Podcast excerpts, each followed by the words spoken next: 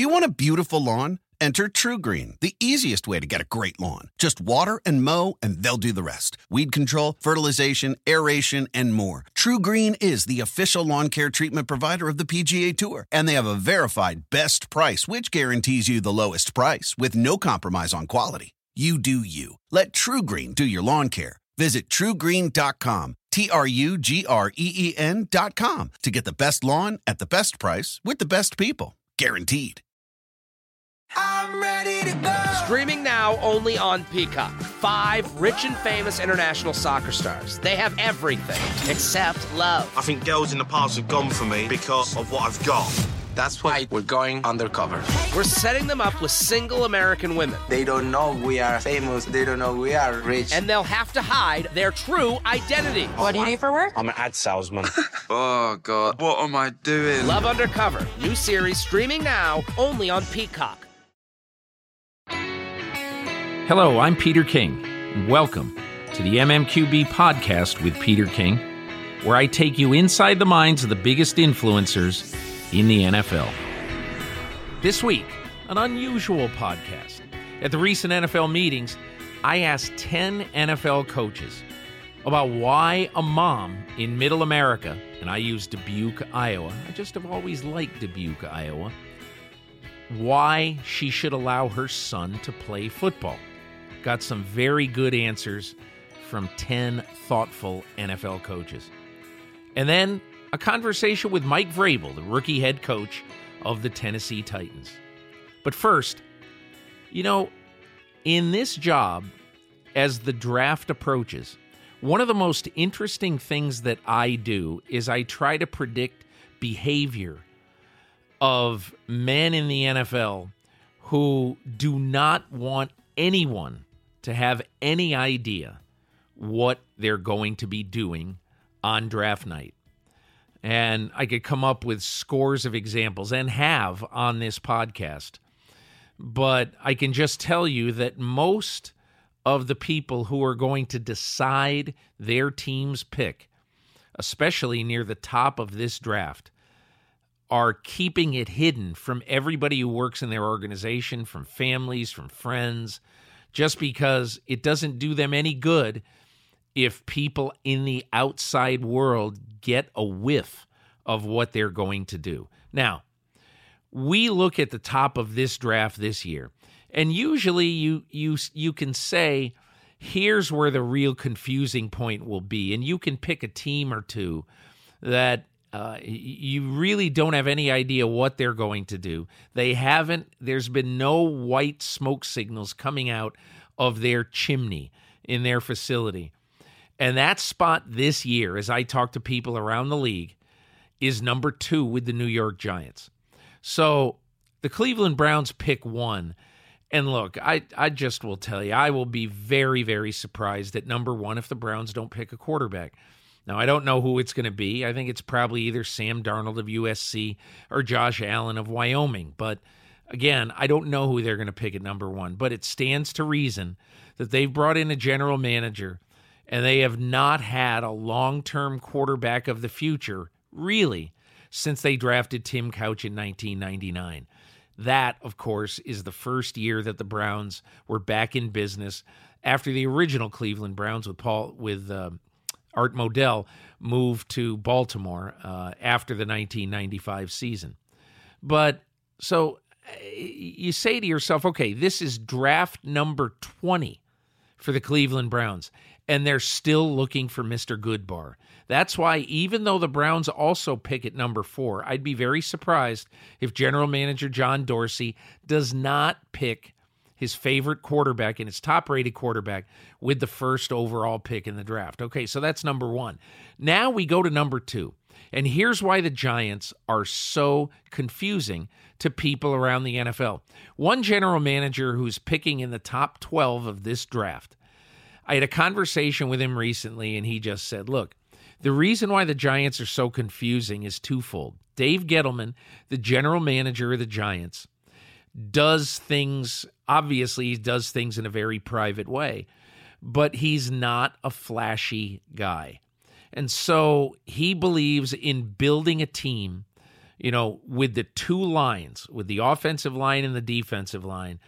And then he believes in building a team with a strong running game. If you look at his drafts when he was in Carolina, you see a meat and potatoes guy. So what will the Giants do at number two, needing a quarterback with Eli Manning being 37 years old, needing a quarterback of the future? I think there are a lot of people out there who believe that the best player in this draft is Saquon Barkley, the Penn State running back. And because the Giants have been awful in the running game for years now, that Dave Gettleman is going to solve that problem and finally get a long-term running back that the Giants really haven't had, I would say really in a generation. They have scotch-taped the running back position together for quite some years now.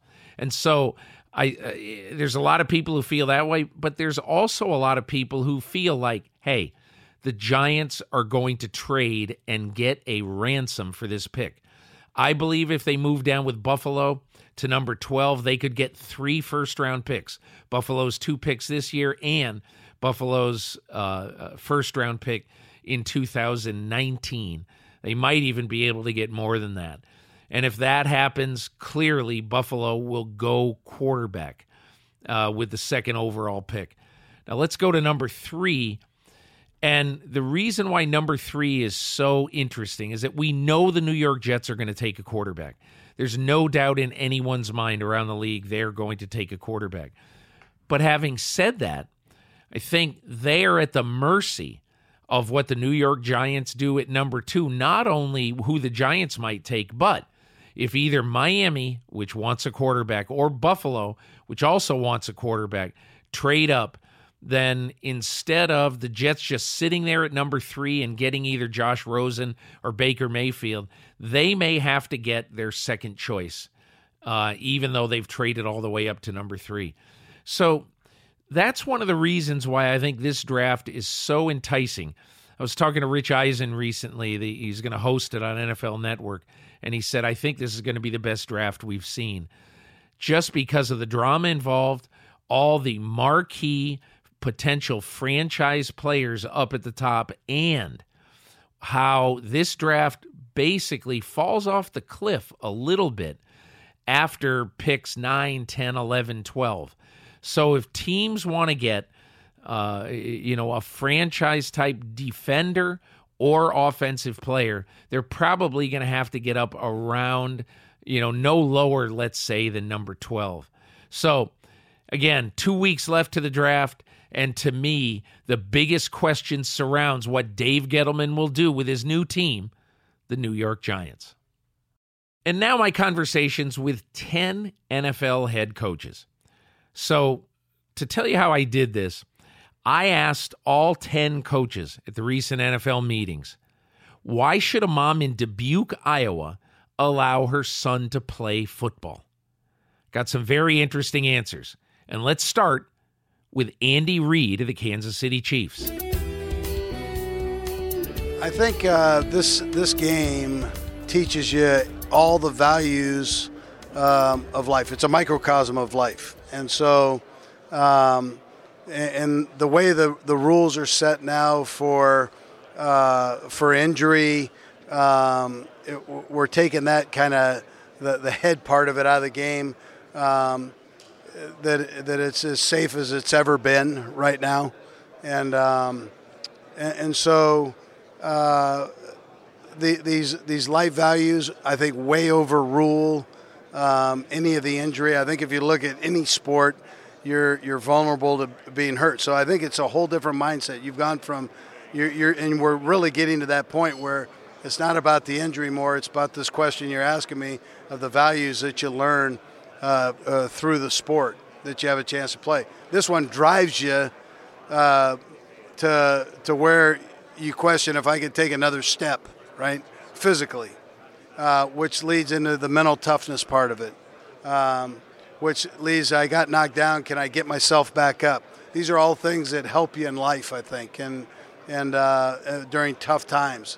And there are all kinds of tough times in life, as you and I know, because we're not getting any younger. And now Sean Payton with the New Orleans Saints.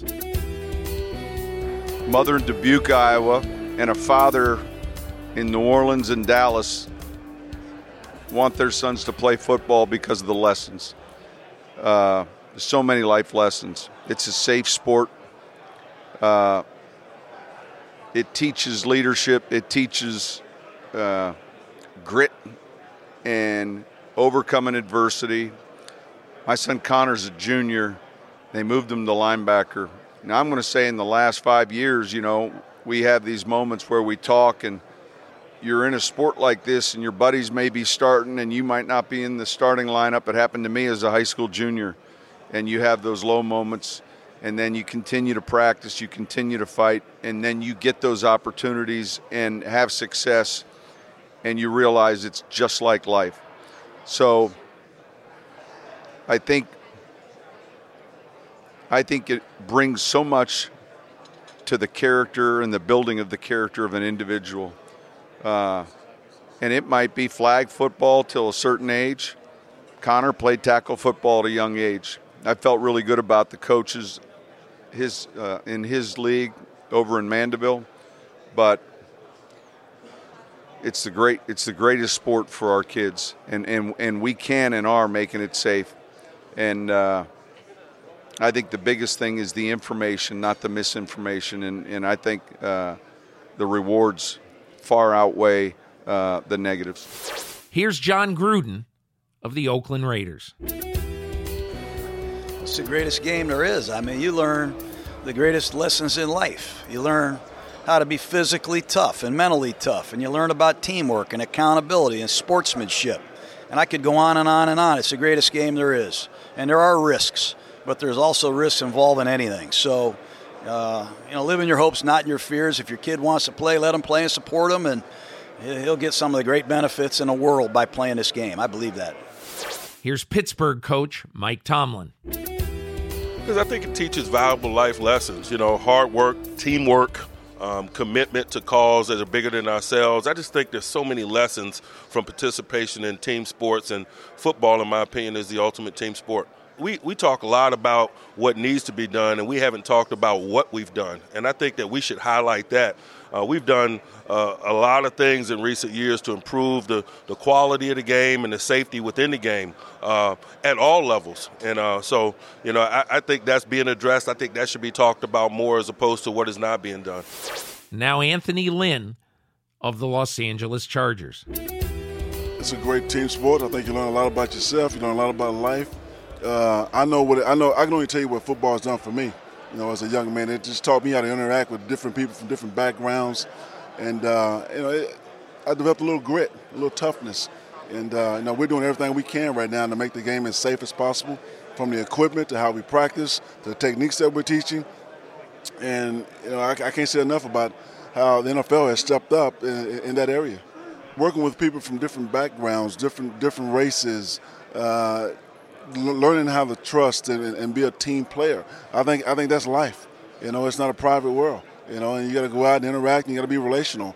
I think I'm a better communicator and relationship guy because of my years playing football. So to refresh, John Harbaugh, head coach, Baltimore Ravens. Why should a mom in Dubuque, Iowa, allow her son to play football? We talk about this every year, Peter. It's a good conversation that we have. I'm a believer in football. I think you are too. The values that it teaches and the opportunities that it gives kids, the difference it makes in their lives. I don't really know of any. I've never met someone, and there's probably somebody out there. I've never met somebody that played high school football, for instance, and was a part of a team like that and looks back at it and says, man, I really regret doing that.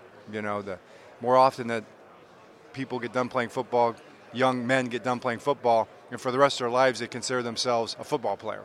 I was a football player.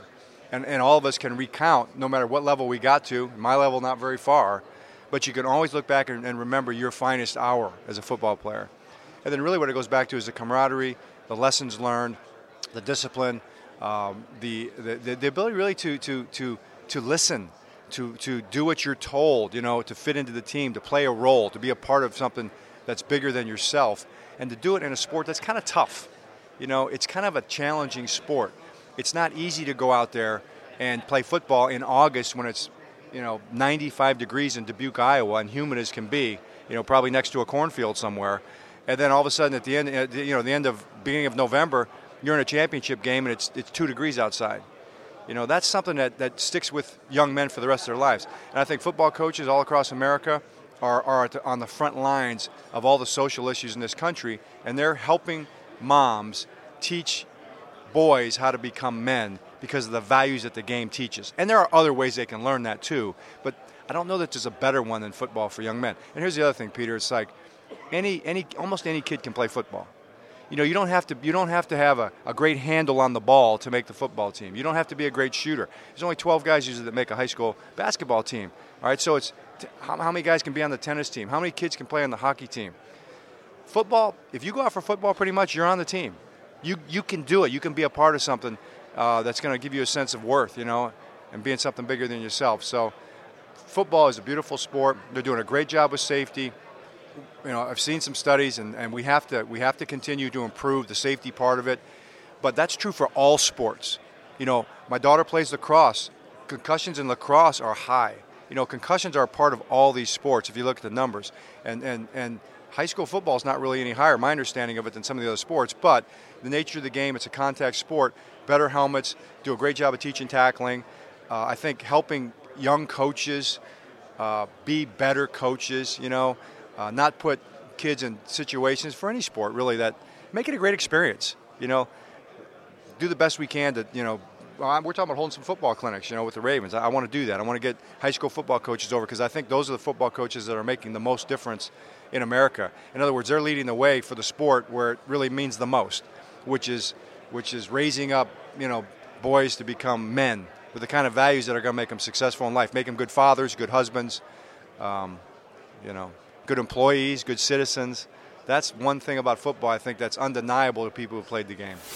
And now Doug Peterson of the world champion Philadelphia Eagles. I think, number one, it starts with the education process that over the last 5, 6, 7 years with football, the coaching is getting better, the equipment is getting better. What they're seeing from our level as far as removing, and I know the concerns of concussions and injuries and all that, and I get that and I understand it because I got boys of my own. But what we're doing at this level to remove the head from our game and to go back to proper tackling, proper fundamentals, I think speaks volumes to every generation, and especially the moms out there that have questions, about the physicality of our sport. I'm a big believer too that you get injured in anything you do, playing soccer, playing lacrosse, playing ice hockey, whatever it is. But our sport, number one, it's the greatest sport on earth, and there's some great life lessons to be learned through football, and it's becoming a much safer sport than what people think. Here's Mike Zimmer of the Vikings. Well, I think number one, it's safer now than it's ever been. Number two, all the qualities that you get from teamwork. Under discipline, all the different qualities that you can get. I think it's a great life lesson, and it's a great thing for young kids. 20 years ago they didn't have all the concussion protocol and all the things they have now. I mean, the helmets are getting better. They're doing research on shoulder pads. They're doing research on footwear. I think it's probably a lot more safer. It just gets a lot more attention, these injuries. Now Dan Quinn of the Atlanta Falcons. This is a good topic because it significantly changed my life. Playing football, from me growing up in Morristown, New Jersey, some of the youth coaches that had the impact on my life. Guys like Dave Flynn or Roger Davis, you may not know those names, but those were where football, the love of the game started for me. Being part of a team is really important, part of growing up. And having me growing up where I did, having that kind of diversity, being a part of football and being on teams every year was a significant impact in my life, not just in my family, I'm part of that team, but a part of a team at school, being on football, it taught me a lot. And, growing up, that was a big part of, not my identity, but it was a big part of my development, as a young kid being part of a team. So, and it is as much fun, for these guys and boys and girls who are now playing to have. So I think those two things, being part of a team, learning about some resiliency, like in most sports, it teaches you, all right, didn't always go your way. Football is that way for sure as well. And so I want them to know that from guys like myself in this position, we take that responsibility to teach it as safe as we can all the way down the line, through high school, college, through high school to Pop Warner. I'm hopeful that they understand it could really have a big impact on their sons or daughters, and they'd have a hell of a lot of fun too. And the last word from Pete Carroll of the Seattle Seahawks. Football's a great game, Peter, and it brings so much in the whole process of being part of a team of this in this sport. There's so many positive things. There's so much fun. There's so much challenge. There's so much growth. That there's so many great aspects of the game that whether you're in Dubuque or you're in Renton, I don't think it has anything to do with where you're coming from. I just think it's such a fantastic game. And there's no other game like it that demands so much of the individuals and the process and the intricacies and the teams, the teamwork, and all of those things. I think it's a great game for anybody to play. I wish more girls could play it so that they could experience it as well, because it's just that fascinating and unique a game. This is the MMQB podcast.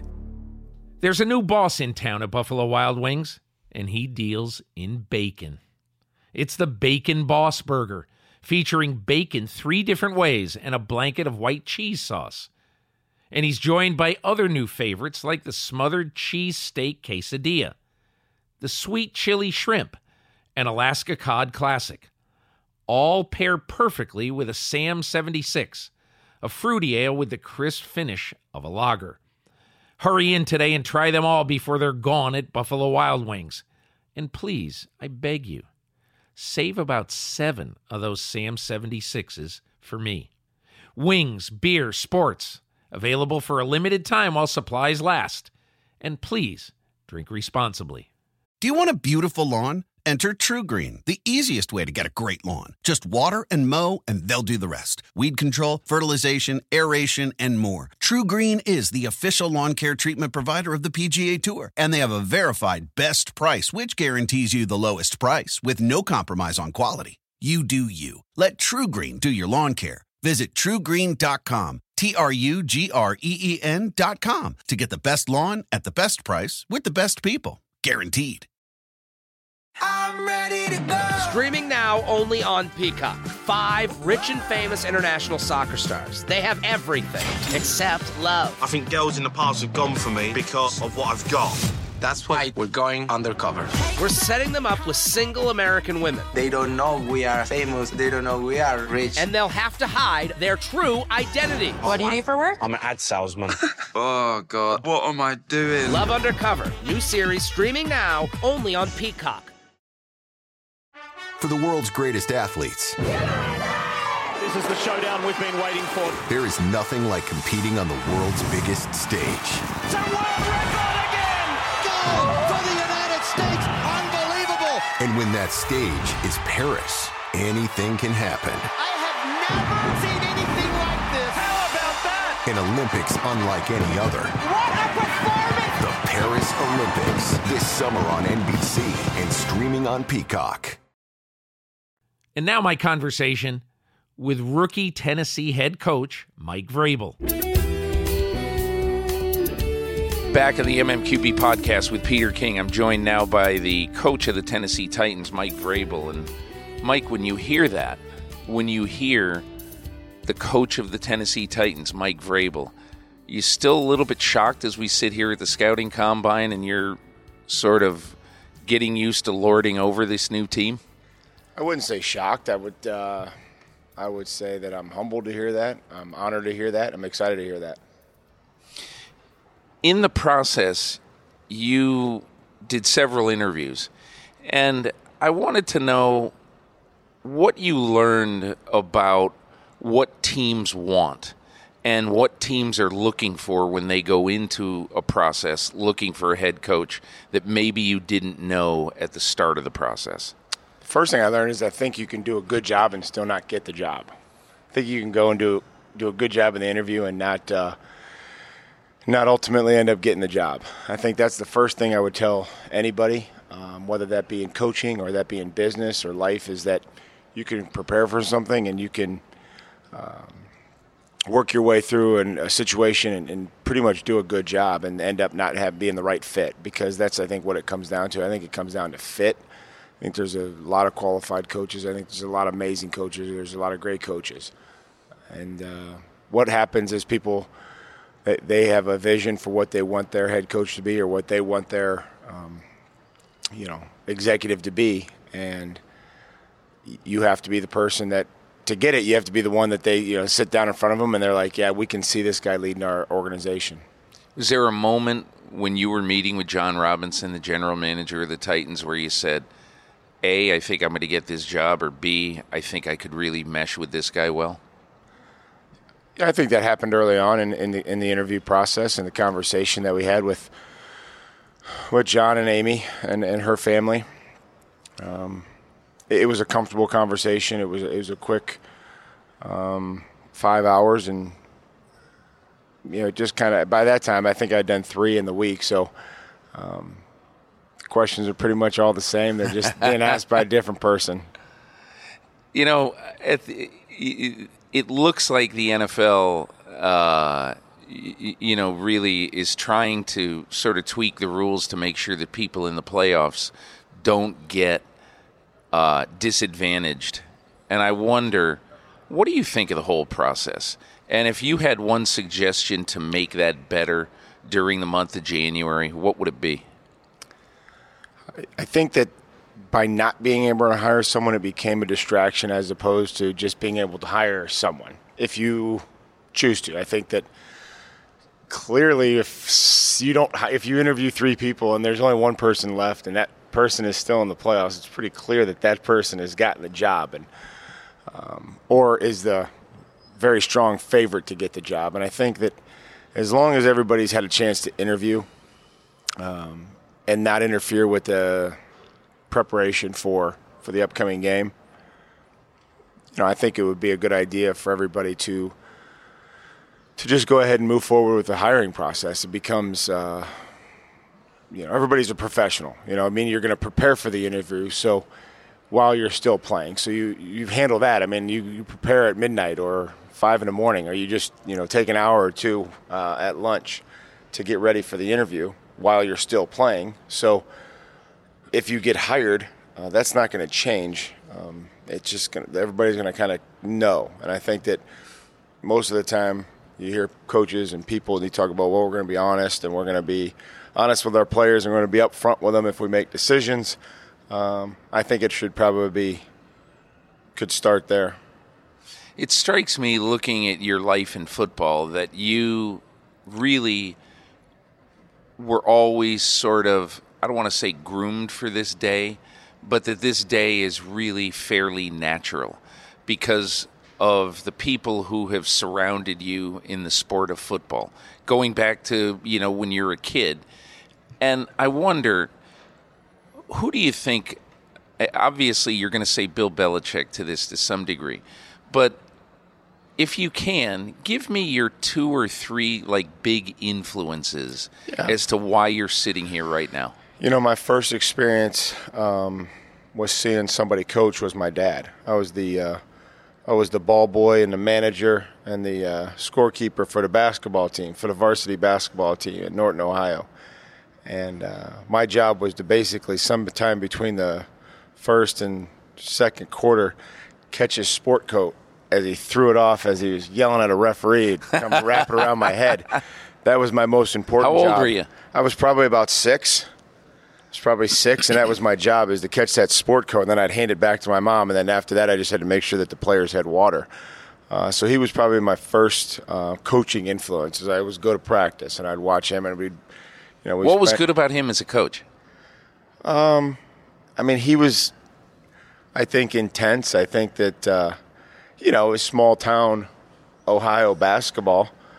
So most of the gyms were crowded. They weren't very big gyms, but it was a great atmosphere. I think that he was pretty passionate, But I remember him, you know, being around the players. I remember the players being around the house for the Super Bowl or for different things, the NCAA basketball. I just remember him being around, that we had things for them, for the players. You know, then John Cooper, you know, Fred Puggich, longtime coach at Ohio State, recruited me. Bill Cowher. Been blessed to play with a lot of great coaches and four guys. Romeo Crennel, Dean Pease, who we just hired in Tennessee. Gary Gibbs in Kansas City, guys that have been around football for a long time. Urban Meyer at Ohio State, and then Billy O'Brien in Houston. So I've had a lot of great influences in different parts of my life that I've been blessed enough to be in contact with these people. What would you say? I'm not saying people forget about it, but I think when people think about your NFL career, they think about the Patriots and sort of the different roles that guys like you and Troy Brown played on those teams. But you had a really interesting career in Pittsburgh, you know, before you got to New England, and I think Cowher saw you a little bit in the jack of all trades role, master of none. Yeah. But tell me a little bit about your Cowher experience and your influences from Bill Cowher. Just getting to Pittsburgh and being drafted by the Steelers, amazing ownership group with the Rooneys, and just being blessed enough to have known Mr. Rooney, you know, and being a young player in that organization and walking into that stadium and seeing the players that had played there before, having known a lot about that team, you know, being from Akron, Ohio, being a Browns fan, you kind of know who the enemy is at the time. And we had a lot of veterans that are in the Hall of Fame, and I had no idea at the time that guys like Dermonti Dawson and Carnell Lake and Levon Kirkland and Greg Lloyd and Will Wolford, Mark Brunner, Jerome Bettis would make an impact on my life throughout the next 20 years. I was a 21-year-old kid from Ohio State and walked into a team that had these amazing veterans. And when I was able to go to New England, that's kind of, you know, those guys took care of me as I was working through different issues and struggling and having a, you know, late to a meeting or maybe not being as productive as anybody would want. Those guys were always there to help. And Bill was there and his staff was there, but you know, the players were the ones that held people accountable, helped people through. And so that's my first experience to what a great NFL locker room looked like. What would you say if I said to you that Belichick seems to have been a huge influence on so many people in the game? You know, your general manager, Jon Robinson, sure, you know, kind of waxes eloquent about Belichick. So why does Belichick stand above all, do you think, today in the modern game? I think the prolonged, continued success that they've been able to experience over the last 15, 16, 17 years, since really 2001. I think that's why, because he's been able to do it pretty much year in and year out. He's also had people that have left the organization and gone on to be head coaches. I mentioned the other day, where anybody who's ever spent time there is better off having spent time there in and around Mr. Kraft and Bill Belichick. I want to ask you something about your playing career and how it is that you came to be a part-time tight end. Mm-hmm. What happened? And how was that presented to you, and what did you think? So I always liked the idea of getting to the stadium early and going out and warming up. And so my idea of warming up was going out on the field and catching passes. I was running routes. Drew Bledsoe and I, Drew would throw 3 hours before the game, pretty much before anybody got out there, and was in shorts and a T-shirt or whatever I was in, and started running routes. And I think he went inside and, or one Tuesday or Wednesday, told Charlie Weiss, this guy could probably play tight end. And I don't think they thought much of it, but they would hand me a sheet and say, hey, make sure you know this just in case. And then I would practice it, and then one thing led to another. This would have been in 2000? This would have been probably 2001 or 2. One, it probably started in 2001, and then Drew got injured. And then 2002, I think, is when it might have started. We could only activate two tight ends on a trip to San Diego. And we got the ball down there and went in and caught a touchdown pass. We lost the game. That's what I remember most. So kind of came back the next week. And it wasn't a weekly thing that first couple years. It was, hey, depending on the roster and the game day roster, just you may or may not be the third tight end. If we have three tight ends, you'll be the fourth. And if there's only two, you'll be the third. And then did okay.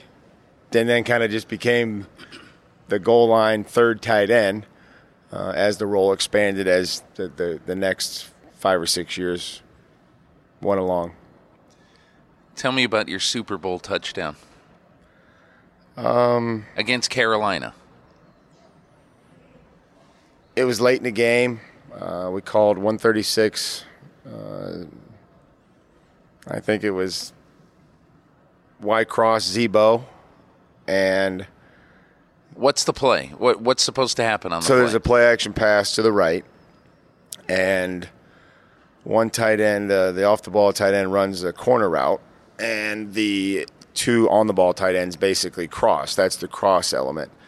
And Daniel Graham did a good job of basically getting in the way of the guy that was covering me. The old legal pick. Yeah, and remember who was covering you on the play? I don't. It was a defensive end. It was one of those goal line, snatch man coverage things. And the guy, they kind of ran into each other. Next thing I knew, I saw kind of Matt Light blocking, and the ball kind of came between Matt Light and Joe Andruzzi. A lot of camera flashes, and then that was it. How, when you look back on that, I mean, I assume when you're a kid and you start to play football, you think how much fun it would be. Man, can you imagine playing in the NFL? And, man, can you imagine winning a Super Bowl? But you're a defensive player, and you scored a touchdown in the Super Bowl. So when you think back on that, is that an odd thing to think about, or is it really a cool thing to think about? I think it's a cool thing to think about. I don't think about it that much. I really don't. I thought about it a lot last year when the Super Bowl was in Houston. And, thinking about, 13 years ago, I was on that podium with Tyler, my oldest son, and Tom Brady and Bill and Mr. Kraft. And just picturing Sports Illustrated. Tyler's 3 years old, and he's going to college in the summer. And I'm thinking, holy crap, that happened pretty quick. Yeah. But I really don't give it much thought. Yeah. But I've always thought this about the Patriots. They have a 53-man roster, but it's almost like a 58 or 59-man roster because of, they're not afraid to do things like that, or in a big game to play Troy Brown at corner when you need an extra corner.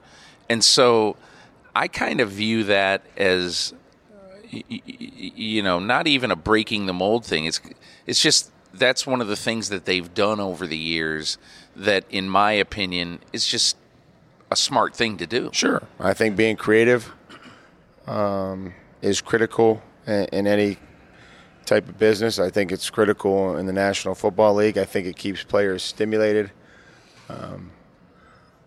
We're hopeful that in Tennessee that we're able to be, as creative as some of the great teams in this league.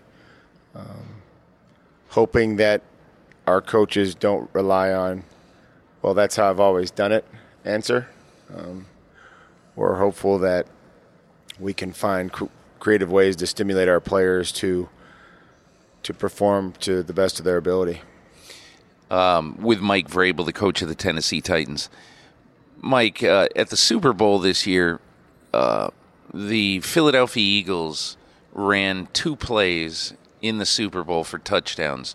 One was a tight end to quarterback option pass, a reverse pass. And then at the end of the game, they ran a play to Zach Ertz that they had never run before for the winning touchdown. And what was so interesting, I think, about both plays and talking to Doug Peterson after the game, that he really felt like, and part of this is because it's the Patriots. You know, the Patriots obviously do incredible research. They know what they're going to see. They believe they know everything they're going to see in every game because they study so much. But part of what the Philadelphia Eagles did is they tried to invent new things almost every week. And invent is the wrong word. But they tried to run plays, you know, from different formations, different combinations, not just against the Patriots, but against the Vikings, against everybody. And I know a lot of teams do this. But they did a bunch of different things this year. I was talking to Matt Nagy about this, the new Bears coach, and he said, I think that there's a lot to learn from watching what the Eagles did down the stretch of this season, especially when their quarterback gets hurt. So when you watched Philadelphia this year, is there any reason to think that you can take something or learn anything from what they did down the stretch of this season? So that wasn't one team we really had a lot of crossover games for whatever reason that we saw them some when I watched and prepared.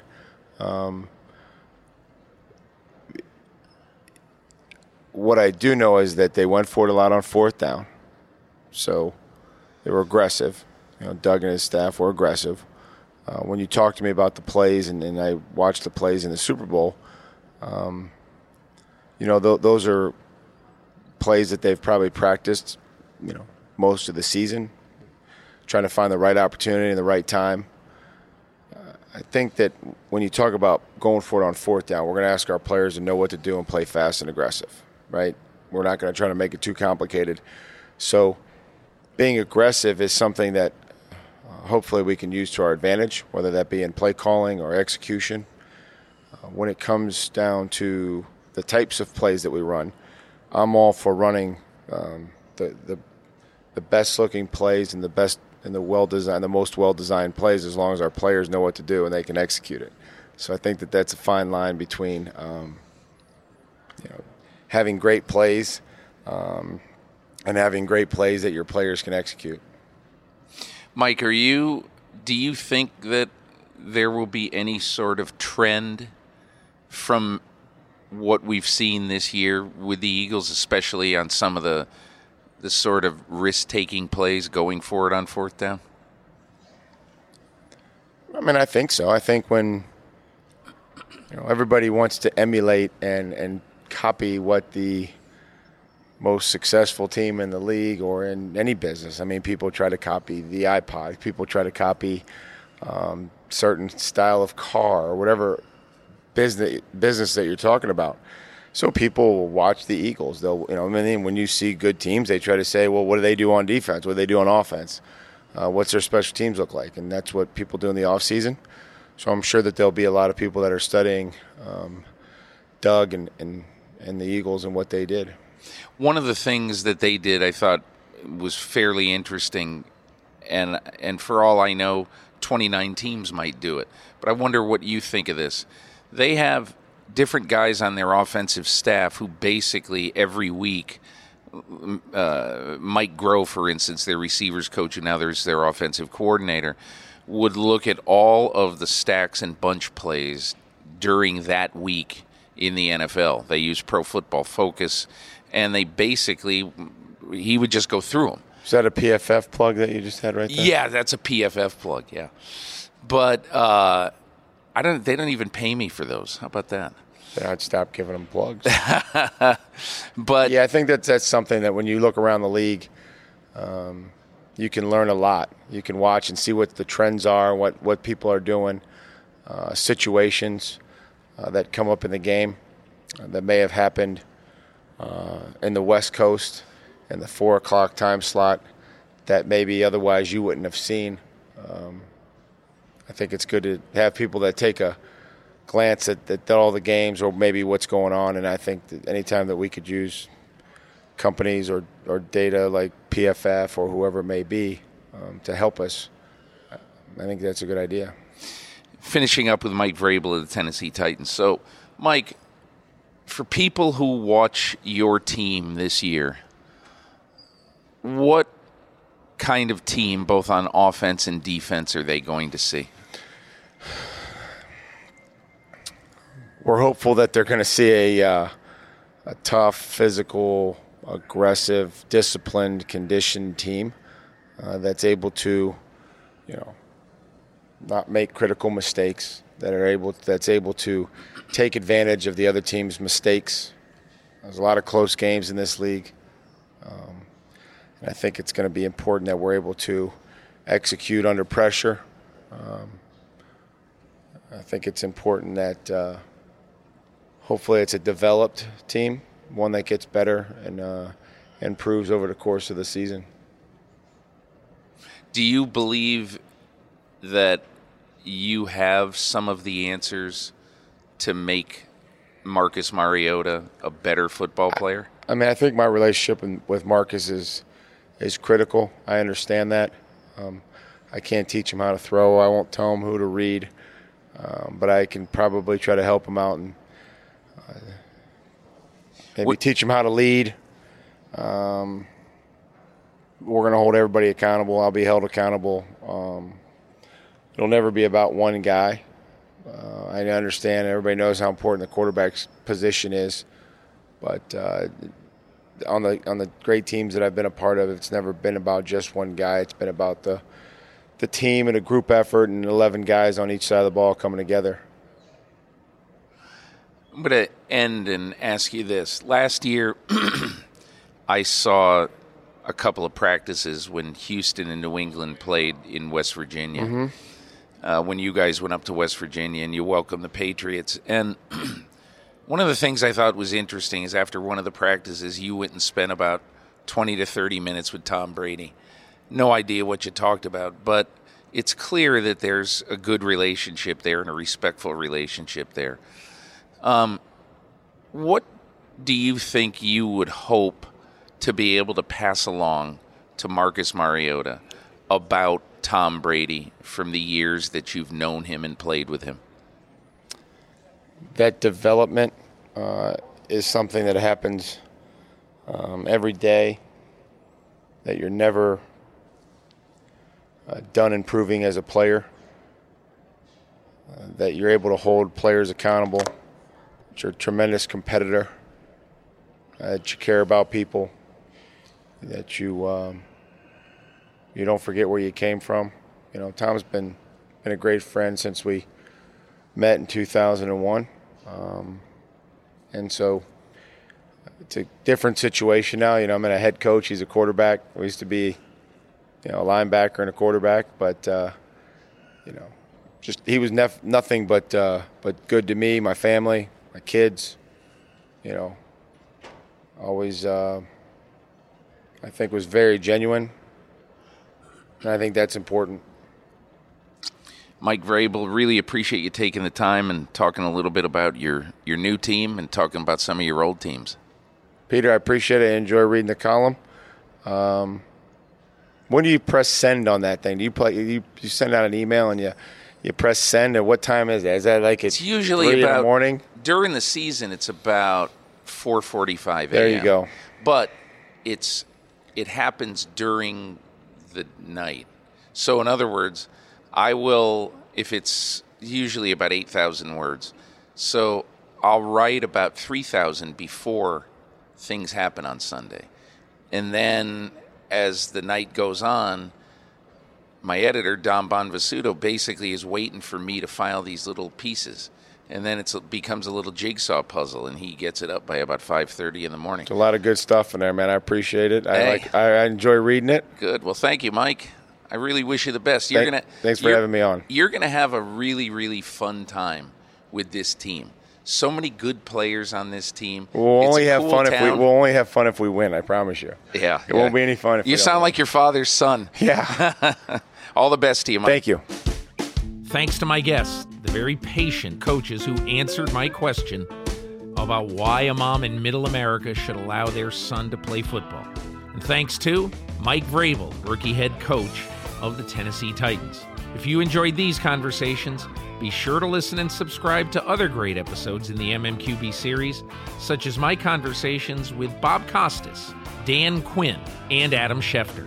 You can find these on the MMQB.com, on Apple Podcasts, Google Play, or anywhere you get your podcasts. And don't forget to leave a review while you're there. You can also hear the MMQB podcast with Peter King on Sirius XM Radio every Saturday morning at 7 Eastern, on Mad Dog Sports Radio, Sirius XM, Channel 82. Thanks to the folks at Cadence 13 for their production work, and thanks, of course, to my sponsor, Buffalo Wild Wings. Please support Buffalo Wild Wings the way they support this podcast, and I'll see you next week.